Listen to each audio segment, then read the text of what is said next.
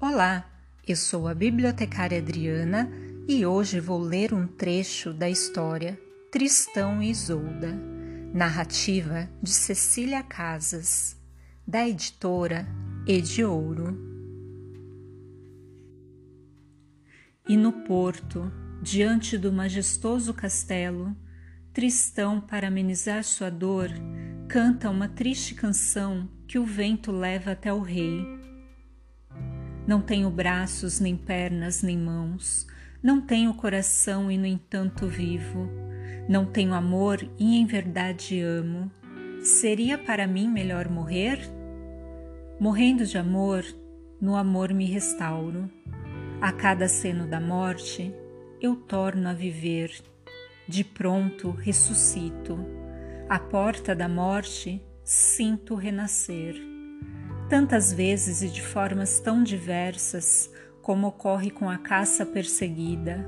Assim, amor me acossa e me atormenta, na busca de um amor que desconheço. Amor uma vez me prometeu, uma messe de bens, e no entanto, nada, senão tormentos me couberam ao invés do amor que eu esperava. O rei à janela, com a rainha, quis conhecer e ouvir de perto o bardo e logo depois, deitado em uma padiola diante do rei, Tristão contou uma história que talvez lhe garantisse a vida. Sir, sou um jogral betrão, natural de Leones, pobre e doente. Confiei em Deus e lancei-me ao mar, na esperança de encontrar a cura para o mal que me consome. Porém, se minha dor for sem remédio, peço a Deus que me leve o quanto antes deste mundo, porque pior tortura é ver-se definhar. Ficai entre nós, jogral, exclamou o rei.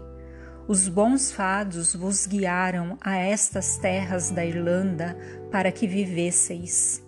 E dirigindo-se à rainha, ordenou-lhe que se encarregasse do jovem bretão a rainha, que havia manipulado veneno tão perverso, descobriu com facilidade o antídoto capaz de combater o mal.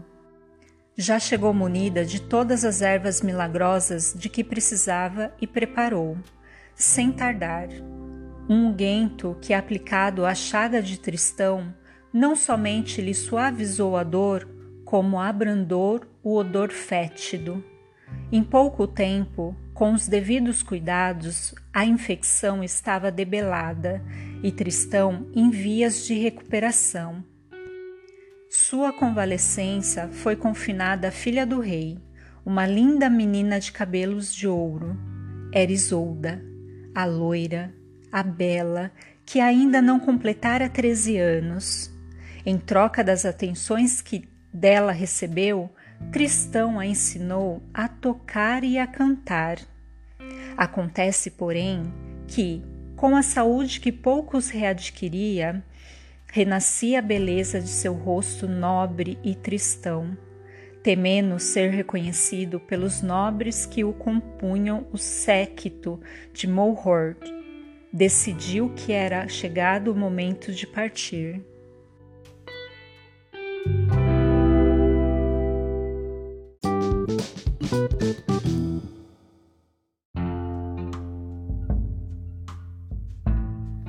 Tristão e Isolda é uma lenda associada à corte do rei Arthur, que, como todas as outras, foi contada e cantada pelos trovadores da Idade Média, antes de ser escrita.